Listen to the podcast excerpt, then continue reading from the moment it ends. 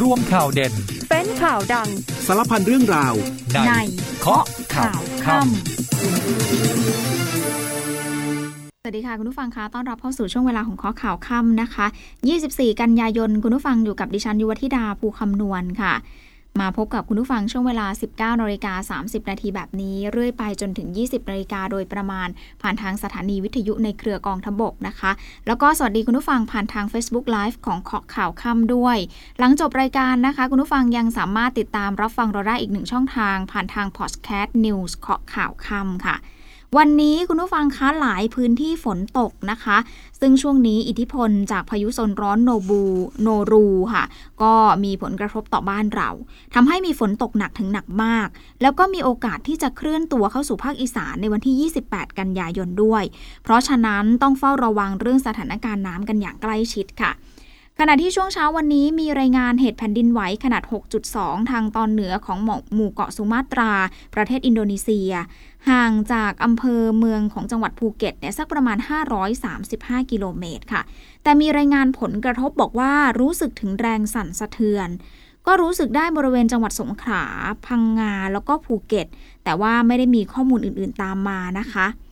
ส่วนบรรยากาศก่อนเทศกาลกินเจปีนี้ค่ะ ถึงแม้ว่าจะต้องซื้อหากันแบบประหยัดก็ตาม ก็ถือว่าปีนี้คึกคักอยู่นะคึกคักมากกว่าทุกปีหลังเกิดสถานการณ์โควิด -19 ค่ะ ยอดผู้ป่วยรายงานวันนี้นะคะ ยังพบว่าลดลงต่อเนื่อง แม้ว่ายอดติดเชื้อจากการตรวจ ATK จะยังอยู่สักประมาณหลักหมื่นต่อวัน แต่ส่วนใหญ่ก็ไม่มีอาการหนักแล้วค่ะ สามารถรักษาตัวได้เองที่บ้านนะคะ แล้วก็มีคำเตือนว่าหลังหนึ่งตุลาคมนี้ที่จะเป็นปรับเป็นโรคติดต่อเฝ้าระวัง ก็ยังขอให้คนไทยทุกคนต้องสวมหน้ากากอนามัยอยู่นะคะรวมไปถึงมีความเคลื่อนไหวของพรรคการเมือง หลังกกตออกกฎระเบียบเกี่ยวกับการหาเสียง แล้วก็ประกาศลงในราชกิจจานุเบกษา มีผลบังคับใช้เรียบร้อยแล้ว เดี๋ยวสักครู่มาติดตามค่ะ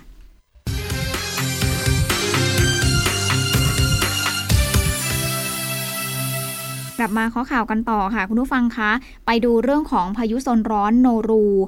หลังจากที่เมื่อวานนี้กรมอุตุนิยมวิทยาเขาได้ออกประกาศเตือนฉบับที่ 1 ไปแล้ว ว่าพายุดีเ r ร s ชันโนรู ในมหาสมุทรแปซิฟิก ได้ทวีความรุนแรงเพิ่มขึ้นเป็นพายุโซนร้อน แล้วก็อาจจะเคลื่อนผ่านประเทศฟิลิปปินส์ลงสู่ทะเลจีนใต้ตอนกลาง ในช่วงวันที่ 25-26 กันยายนค่ะ ก่อนที่จะเคลื่อนขึ้นฝั่งที่ประเทศเวียดนามตอนบนต่อไป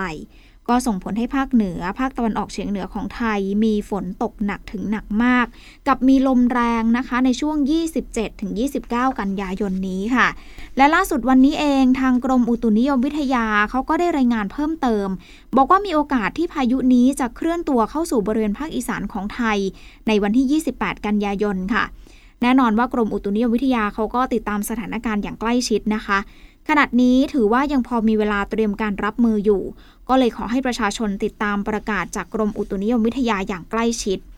ขณะที่ความเคลื่อนไหวในโลกโซเชียลมีเดียมีการแชร์ข้อมูลกันตั้งแต่เมื่อวานแล้วค่ะ เรื่องของเส้นทางพายุที่จะเปลี่ยนมาขึ้นทางจังหวัดอุบลราชธานี ในระดับพายุดิเปรสชันซึ่งข้อเท็จจริงเรื่องนี้ก็ต้องเฝ้าระวังติดตามคำเตือนที่เป็นทางการจากกรมอุตุนิยมวิทยาต่อไปนะคะ ส่วนสถานการณ์น้ำทางภาคอีสานวันนี้ที่อุบลราชธานี มีรายงานว่าระดับน้ำในแม่น้ำมูลสูงขึ้นอีก 12 เซนติเมตร เป็นการสูงขึ้นติดต่อกันเป็นวันที่ 5 แล้วค่ะ โดยขณะนี้น้ำล้นตลิ่งแล้วประมาณ1เมตร19เซนติเมตร แล้วก็คาดการณ์กันว่าน้ำจะสูงขึ้นไปจนถึงวันที่ 30 กันยายนนี้ค่ะ ชาวบ้านในเขตเทศบาลเมืองวารินชำราบที่เป็นพื้นที่ลุ่มต่ำเนี่ยนะคุณผู้ฟัง เขาถูกน้ำไหลท่วม แล้วก็ต้องอพยพ 16 ชุมชน 277 ครัวเรือนแล้วค่ะ รวมสักประมาณมากกว่าพันคนเลยทีเดียว กระจายไปอาศัยตามศูนย์พักพิงชั่วคราว ศูนย์อพยพ 10 แห่งที่รัฐบาลเขาจัดให้ ซึ่งเจ้าหน้าที่เขาก็แจ้งว่าผู้ที่ยังอาศัยอยู่บ้านชั้นที่ 2 ของบ้านพักที่ถูกน้ำท่วมเนี่ยต้องอพยพออกมานะ แล้วก็ต้องรีบแจ้งขอความช่วยเหลือเจ้าหน้าที่ตลอด 24 ชั่วโมง เพราะว่าศูนย์บริหารจัดการน้ำส่วนหน้าของกองอำนวยการน้ำแห่งชาติ เขาคาดการณ์ว่าแม่น้ำมูลยังมีระดับน้ำสูงขึ้นไปจนถึง 30 กันยายนนี้ เนื่องจากว่ามีน้ำจากจังหวัดด้านทางตอนเหนือ แล้วก็ฝนที่ตกลงมาในพื้นที่ อาจจะมีน้ำล้นตลิ่งสูงไม่น้อยกว่า 1 เมตร 30 เซนติเมตรนะคะ ออกมาดีกว่าเนาะเขาเตือนแบบนี้ขณะที่กลับมาที่กรุงเทพนะคะ เขตป้อมปราบศัตรูพ่าย วันนี้คุณชัดชาติสิทธิพันธ์ผู้ว่ากทม ก็ลงพื้นที่ตามโครงการผู้ว่าสัญจรค่ะ แล้วก็ให้สัมภาษณ์กับสื่อมวลชน ถึงการเตรียมพร้อมรับมือกับน้ำเหนือแล้วก็น้ำหนุน บอกว่าขณะนี้ทางกรุงเทพได้เตรียมกระสอบทรายเอาไว้ประมาณ 2 0 0แสนกว่าใบค่ะ เพื่อกระจายให้ชุมชนที่เปราะบาง ยืนยันว่าที่ผ่านมากทมมีบทเรียนแทบทุกเขตแล้ว ว่าในว่าฝนตกแต่ละเขตเนี่ยเป็นยังไง ซึ่งแต่ละเขตก็จะมีจุดอ่อนก็จะรู้จุดอ่อน แต่ตอนนี้เหมือนเรามีบทซ้อมไว้แล้ว แต่ถ้าดูแนวฝนจริงๆเนี่ยคุณชาชาติบอกว่าจะกระทบกับภาคเหนือเยอะกว่า ส่วนของกรุงเทพก็จะเป็นฝนอ่อนๆนะคะ แต่ว่าก็จะมีน้ำเหนือกับน้ำหนุนนี่แหละมาเสริม ซึ่งก็ได้สั่งการให้เรียงกระสอบทราย ริมคันกั้นน้ำเป็นหลัก แล้วก็ย้ำไปที่ผอเขต ว่าให้รีบทำถ้ามีจุดฟันหลอก็ต้องเสริมเข้าไป รวมทั้งขอให้ทุกหน่วยงานที่เกี่ยวข้องของกทมจัดลำดับเหตุการณ์ ว่าหากเกิดเหตุการณ์แบบนี้ขึ้น ไม่ว่าจะเป็นฝนตกที่เขตไหนก็ตาม ก็ให้สำนักระบายน้ำส่งข้อมูลไปที่เขต และเขตก็ต้องรู้สถานการณ์แบบเนี้ย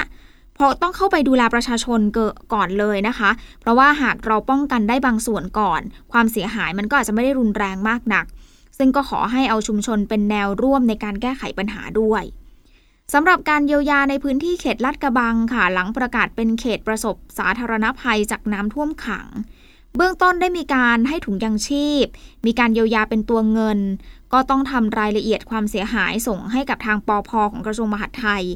ซึ่งตอนนี้ผออเขตกำลังรวบรวมข้อมูลนะคะ โดยต้องรอบคอบ เพราะว่าต้องมีตัวเลขแล้วก็มีหลักฐานที่ชัดเจน โดยที่ได้เคยชี้แจงไปก่อนหน้านี้แล้วว่าหลักเกณฑ์ในการช่วยเหลือเนี่ยต้องพิจารณาครอบคลุมด้านการดำรงชีพ ตามสภาพและเหตุการณ์ที่เหมาะสม เช่น ค่าอาหาร ค่าวัสดุซ่อมแซมที่อยู่อาศัย ค่าเครื่องมือประกอบอาชีพที่เสียหายจากน้ำท่วมแบบนี้เป็นต้นนะคะ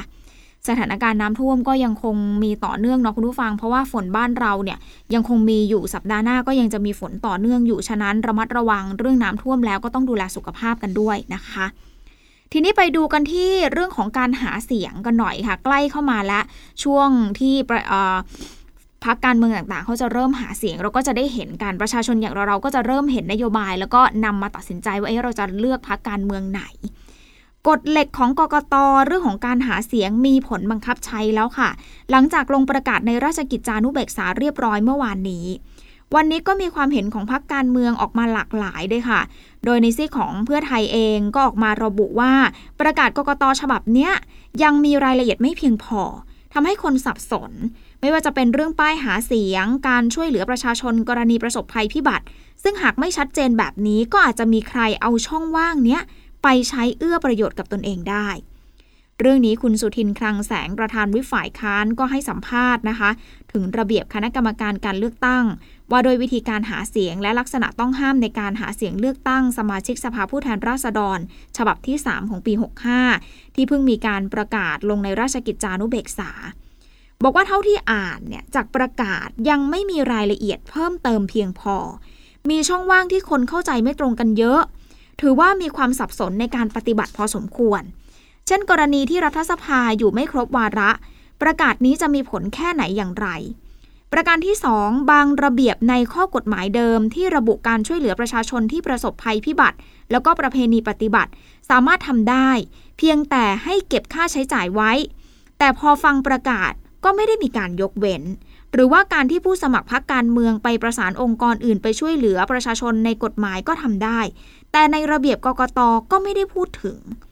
รวมทั้งการติดป้ายหาเสียง การกำหนดขนาดป้าย เหล่านี้ต้องอธิบายเพิ่มเติมหน่อย ไม่เช่นนั้นจะเป็นช่องว่างให้เกิดการได้เปรียบเสียเปรียบหรือว่าการกั่นแกล้งกันเกิดขึ้นได้ ส่วนตัวคุณสุทินเห็นว่าทุกคนต้องปฏิบัติตามกฎของกกตอย่างเคร่งครัดอยู่แล้ว แต่ถ้าระเบียบมันไม่ชัดเจน เช่นนี้อาจจะมีคนใช้ช่องว่างทางกฎหมายเพื่อประโยชน์ของตนเอง ดังนั้นข้อเสนอขอเสนอให้กกต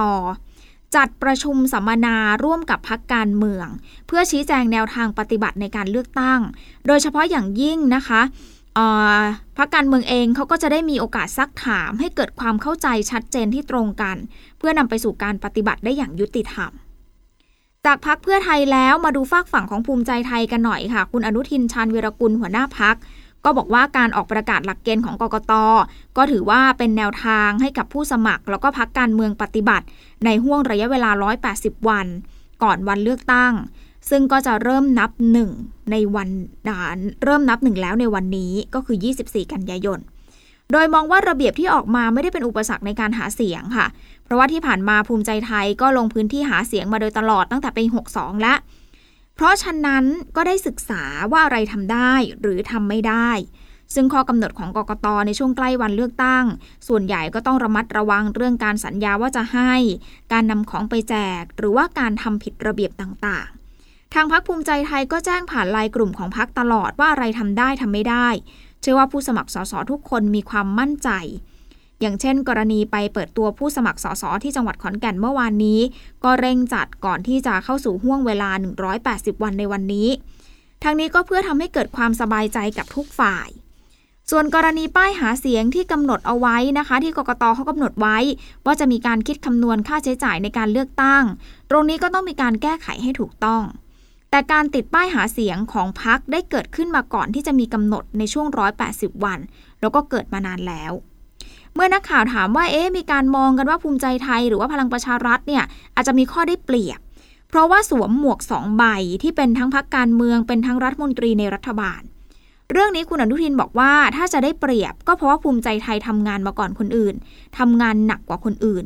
ไม่ใช่ได้เปรียบเพราะว่าไปเอาเปรียบคนอื่น หรือว่าไปกีดกันคนอื่น แบบนี้ไม่ใช่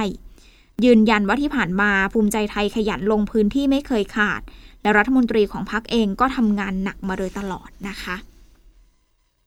อะจากฝากฝั่งของภูมิใจไทยไปที่ประชาธิปัตย์กันหน่อยค่ะ คุณจุลินลักษณะวิสิทธิ์หัวหน้าพัก บอกว่ากติกาการเลือกตั้งทั้งหมดต้องขึ้นอยู่กับระเบียบ ระบบที่กกตเขากำหนด เพราะฉะนั้นกกตมีความชัดเจนว่าจะต้องปฏิบัติอย่างไรพักประชาธิปัตย์ก็ยินดีที่จะปฏิบัติตามให้เป็นไปตามนั้นทุกประการ พียงแต่ขอขอให้มีความชัดเจน เพื่อจะทำให้ถูกต้อง ยืนยันไม่มีเจตนาที่จะละเมิดกฎหมาย หรือว่าทำอะไรที่นอกเหนือจากข้อกำหนด แต่ขอให้ชี้แจงให้ชัดเจน แล้วพักก็จะปฏิบัติตาม แล้วก็ในฐานะหัวหน้าพักเองได้สั่งการให้ผู้ที่เกี่ยวข้องของพักทั้งหมด ไปศึกษาระบบระเบียบข้อกำหนดของกกต แล้วก็ปฏิบัติให้เป็นไปตามกฎหมายทุกคน ขณะที่โฆษกของพักแล้วก็อีกตำแหน่งเป็นเลขานุการประธานรัฐสภา คุณรามเมศรัตนชเวง บอกว่าในนามพักประชาธิปัตย์ขอย้ำเลยค่ะ ว่าพักและบุคลากรทั้งหมดของพักพร้อมปฏิบัติตามกฎหมาย รวมทั้งหัวหน้าและเลขาธิการพักก็ได้กำชับให้ทุกคนปฏิบัติตนอย่างเคร่งครัดในการลงพื้นที่ด้วยนะคะคุณผู้ฟังเดี๋ยวช่วงนี้พักกันครู่เดียวก่อนนะคะ ช่วงหน้ามีกรณีคำวินิจฉัย เรื่องการดำรงตำแหน่ง 8 ปีของพลเอกประยุทธ์ แล้วก็บรรยากาศใกล้ช่วงเทศกาลกินเจมาฝากกันด้วยค่ะ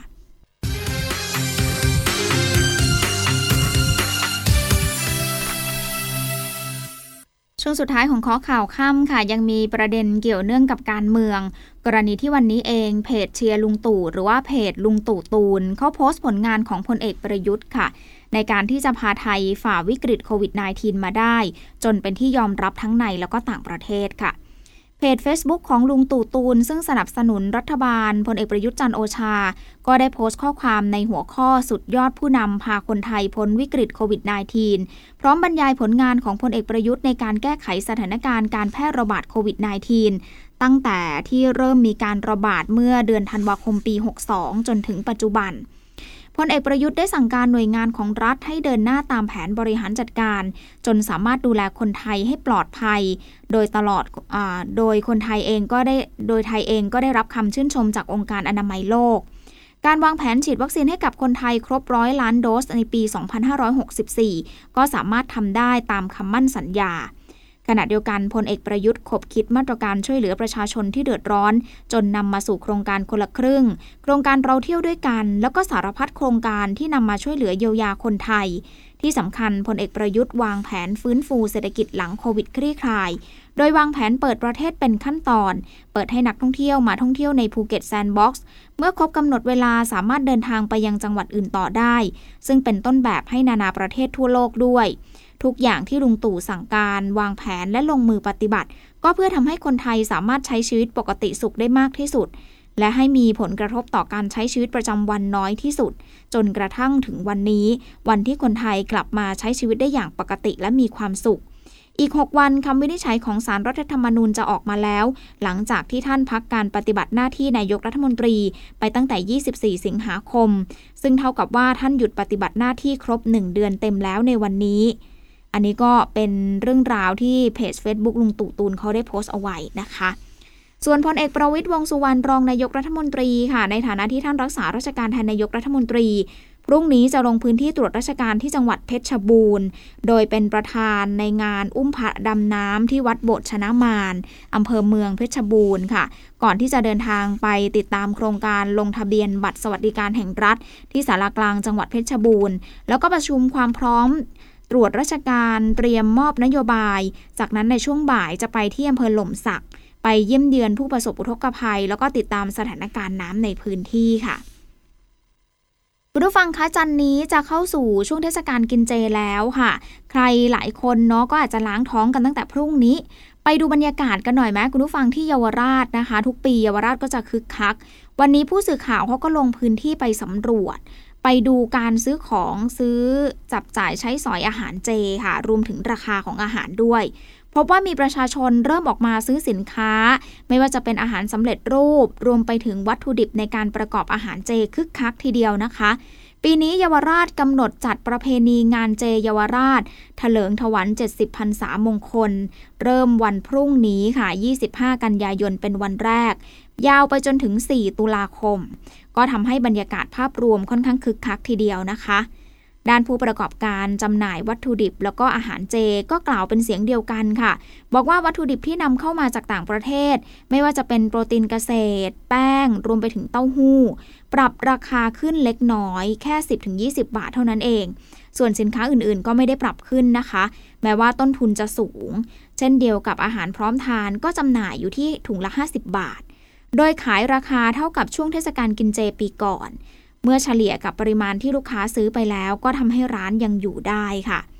ส่วนประชาชนที่ออกมาซื้ออาหารเจในวันนี้บอกว่า เลือกซื้อในปริมาณเท่าที่จำเป็น เพราะว่าราคาวัตถุดิบแล้วก็อาหารเจปีนี้ก็มีการเพิ่มขึ้น แม้จะเพิ่มขึ้นเพียงบางรายการก็ตาม แต่พอเราซื้อทุกวันทุกวันจนจบเทศกาลเจเนี่ยแบบนี้มันก็เยอะอยู่นะคะ ต้องระมัดระวังการใช้จ่ายด้วยอะจากเทศกาลกินเจแล้วเราไปดูสถานการณ์โควิด -19 กันหน่อยค่ะ คุณผู้ฟังคะ ราะว่าตั้งแต่ 1 ตุลาคมนี้เป็นต้นไปก็จะมีการปรับเป็นโรคติดต่อเฝ้าระวังแล้ว วันนี้ยอดผู้ป่วยติดเชื้อเข้าโรงพยาบาล ยังมีตัวเลขที่ลดลงต่อเนื่องนะคะ ศูนย์ข้อมูลโควิด -19 ก็รายงานจำนวนผู้ป่วยติดเชื้อในรอบ 24 ชั่วโมงที่ผ่านมา เพิ่มขึ้น 607 ราย เสียชีวิตเพิ่ม 14 รายค่ะ ก็ถือว่าทิศทางที่ปรับลงต่อเนื่องติดต่อกันมาหลายวันแล้ว โดยมีข้อมูลผู้ป่วยรายใหม่วันนี้ที่ 745 ราย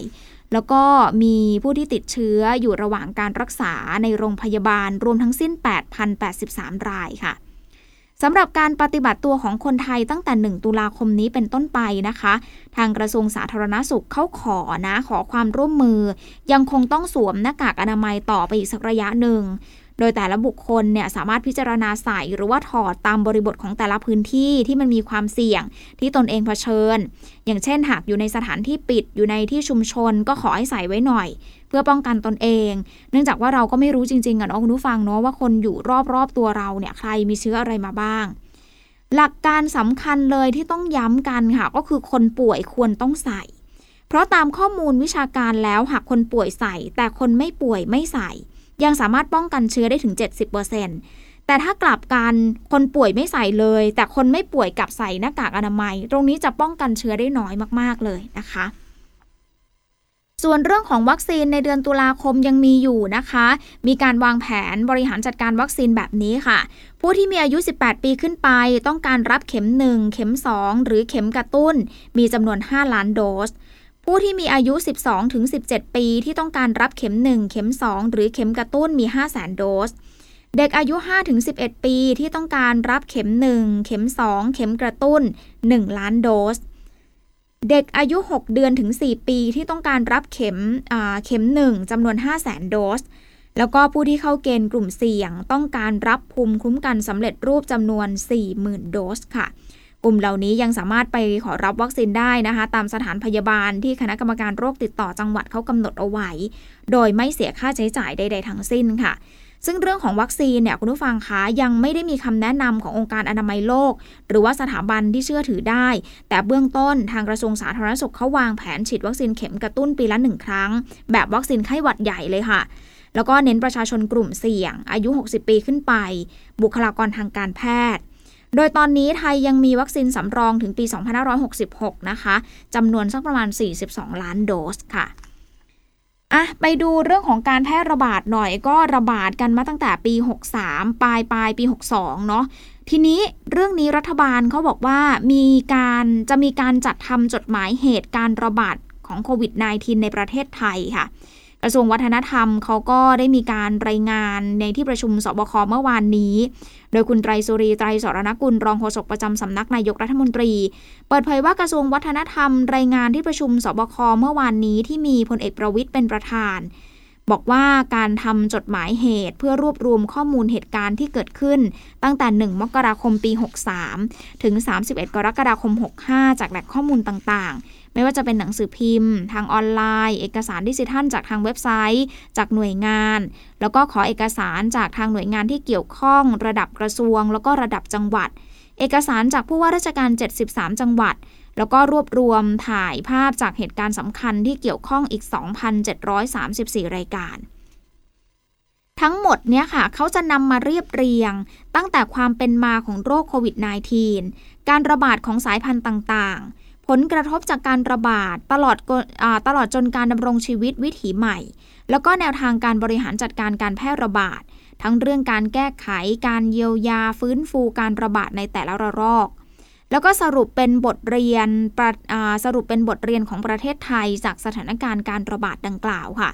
ซึ่งเรื่องนี้ถือว่าเป็นหน้าประวัติศาสตร์ที่สำคัญของโลกเลยนะคะ รวมทั้งของไทยเองด้วย ที่จะเป็นหลักฐานต่อไปในอนาคตนะคะ ทีนี้ไปกันที่กระทรวงการคลังค่ะ เขาประกาศผู้ผ่านสิทธิ์รับบัตรสวัสดิการแห่งรัฐอีก 4 ล้าน5แสนราย ที่เหลือก็รอรุนต้นเดือนมกราคมปีหน้านะคะ โดยคุณพรชัยธีรเวชผู้อำนวยการสำนักงานเศรษฐกิจการคลัง ในฐานะโฆษกกระทรวงการคลัง บอกถึงความคืบหน้าโครงการลงทะเบียน เพื่อสวัสดิการแห่งรัฐปี 2565 ล่าสุดจนถึงเมื่อวานนี้มีประชาชนลงทะเบียนแล้วจำนวน 17 ล้านรายค่ะ โดยผู้ที่ลงทะเบียน 9-15 กันยายนที่ผ่านมา ตรวจสอบข้อมูลกับกรมการปกครองแล้ว 450,000 ราย ส่วนคนที่ยังไม่ผ่านการตรวจสอบ ยังไม่ต้องดำเนินการใด ๆ ในช่วงนี้นะคะ ขอให้รอผลการตรวจสอบคุณสมบัติอีกครั้งในช่วงเดือนมกราคมปีหน้าส่วนผู้ที่สนใจเข้าร่วมโครงการก็ยังสามารถลงทะเบียนได้ทุกคน จนถึงวันที่ 19 ตุลาคมนี้ค่ะ ขณะที่ความคืบหน้าโครงการคนละครึ่งเฟส 5 ที่เปิดให้ประชาชนลงทะเบียนเพิ่มเติมตั้งแต่เมื่อวานนี้ รวมกว่า 3 ล้านสิทธิ์ จากผู้ที่ไม่ได้ใช้จ่ายภายในระยะเวลาที่กำหนด ล่าสุดเช้านี้ค่ะ สิทธิ์คงเหลืออยู่ที่ 2 ล้าน6แสน4หมื่นสิทธิ์ โดยผู้ที่ยังไม่เคยเข้าร่วมโครงการ หรือผู้ที่ลงทะเบียนเฟส 5 แล้ว ไม่ได้ใช้ตามระยะเวลาที่กำหนด ลงทะเบียนได้จนถึง 1 ตุลาคมค่ะ แล้วก็จะเริ่มใช้จ่าย3ถึง31 ตุลาคม อะคุณผู้ฟังไปดูเรื่องนี้หน่อยมีการเผยแพร่ข้อมูล แล้วก็แชร์ภาพกันในโซเชียลมีเดียเยอะมากนะคะ กรณีเสือในสวนสัตว์เชียงใหม่เนี่ยค่ะบอกว่าเสือผอม แล้วก็มีนกตายด้วยจนเกิดกระแสวิพากษ์วิจารณ์กันอย่างหนักเลยสวนสัตว์เชียงใหม่ต้องตั้งโต๊ะแถลงค่ะ ยืนยันว่าเลี้ยงสัตว์ แล้วก็ดูแลสัตว์ทุกตัวอย่างดี ตามวิถีธรรมชาติและระบบนิเวศ จากกรณีที่ผู้ใช้ทวิตเตอร์รายหนึ่งที่มีผู้ติดตามมากกว่าล้านสามแสนราย เขาโพสต์ภาพพร้อมบรรยายเรื่องราวของสวนสัตว์เชียงใหม่ จนกลายเป็นกระแสไวรัลค่ะ แล้วก็มีผู้คนเข้ามาแสดงความคิดความเห็นเป็นจำนวนมาก วันนี้ทางผู้บริหารแล้วก็สัตวแพทย์ประจำสวนสัตว์เชียงใหม่ได้ตั้งโต๊ะแถลง ชี้แจงกรณีแรกก่อนเลยเป็นภาพในเป็นภาพในกรงเสือจากัวที่ถูกระบุบอกว่าเสือตัวนี้ผอมมาก มีอาการอ้วก น้ำในบ่อก็เน่าแห้ง สัตวแพทย์ประจำสวนสัตว์เชียงใหม่ระบุบอกว่า เสือตัวนี้ค่ะ มีชื่อว่าเขาปั้น ปัจจุบันน้ำหนักอยู่ที่ 38 กิโลกรัม ถือว่าอยู่ในเกณฑ์ปกติ ค่าเฉลี่ยอยู่ที่ 30 30-40 กิโลกรัม ไม่ได้ต่ำกว่ามาตรฐานเลย ตามช่วงอายุของเขาถือว่าไม่ได้ผอมนะคะ ส่วนการอาเจียนเป็นพฤติกรรมตามธรรมชาติ หลังจากเลียขนตัวเองเพื่อทำความสะอาด ก็จะมีการขย่อนขนออกมา แล้วก็กรณีที่บ่อน้ำมีสีเขียว ก็เป็นลักษณะการเจริญเติบโตของแพลงต้นในน้ำจืด เกิดจากนาในน้ำเนี่ยมันมีสารอาหาร ไม่ได้ก่อให้เกิดอันตรายต่อสิ่งมีชีวิตใด ๆ ไม่ได้เป็นน้ำเน่าเสียด้วย ส่วนกรณีบ่อไม่มีน้ำเนี่ยเขาบอกว่าอยู่ระหว่างการทำความสะอาด แล้วก็ตากบ่อเพื่อฆ่าเชื้อโรคสักประมาณ 3-5 วัน ถึงจะมีการเติมน้ำเข้ามาใหม่สำหรับกรณีพบซากนกตายเนี่ยค่ะ ตรวจสอบตามภาพแล้ว เป็นลูกนกแขกนอกกรงเลี้ยง เป็นนกในธรรมชาตินะคะ เขาอพยพย้ายถิ่นมาพักชั่วคราวในพื้นที่สวนสัตว์เชียงใหม่ ที่เป็นอ่างเก็บน้ำซึ่งเป็นแหล่งอาหารของสัตว์นานาชนิดนะคะทุกปีประมาณเดือนพฤษภาคมถึงตุลาคม ก็จะมีนกแขกพยอพยพทำรังผสมพันธุ์วางไข่กันในสวนสัตว์เยอะทีเดียว สวนสัตว์ก็ได้คอยเก็บซากนกที่ไม่แข็งแรง เพื่อตรวจหาโรคระบาด แล้วก็นำไปทำลายเพื่อป้องกันการเกิดโรคระบาดในพื้นที่อยู่เสมอค่ะ ในการถแถลงข่าวในครั้งนี้สวนสัตว์เขาได้ตั้งข้อสังเกตด้วย บอกว่าที่ผ่านมาเนี่ยถ้านักท่องเที่ยวเข้ามาแล้วพบเจอสิ่งไม่พึงประสงค์แบบเนี้ย ก็จะมีการแจ้งเจ้าหน้าที่ให้ทราบ หรือว่ามาเขียนข้อแนะนำเพื่อปรับปรุงแก้ไข